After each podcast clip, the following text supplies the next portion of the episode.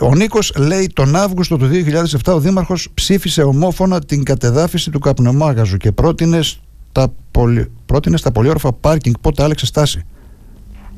Πρότεινε προ... πολυόρφο... ένα πολυόρφο πάρκινγκ. Α, το πολυόρφο, τι ποιο εννοεί, εννοεί στην δημοτική αγορά. Τον Αύγουστο του 2007 ο Δήμαρχος ψήφισε ομόφωνα την κατεδάφιση του καπνομάγαζου ναι. και πρότεινε στη θέση του να δημιουργηθεί ένα πολύ όρφο Καταρχήν, οι συζητήσεις γίνονταν τότε ε, και θυμάμαι ότι ακόμη και ο κ. Λασκαράκης, ο οποίος ε, έχει μια αισθητική και λόγω του επαγγελματός του ε, ήταν υπέρ της κατεδάφισης.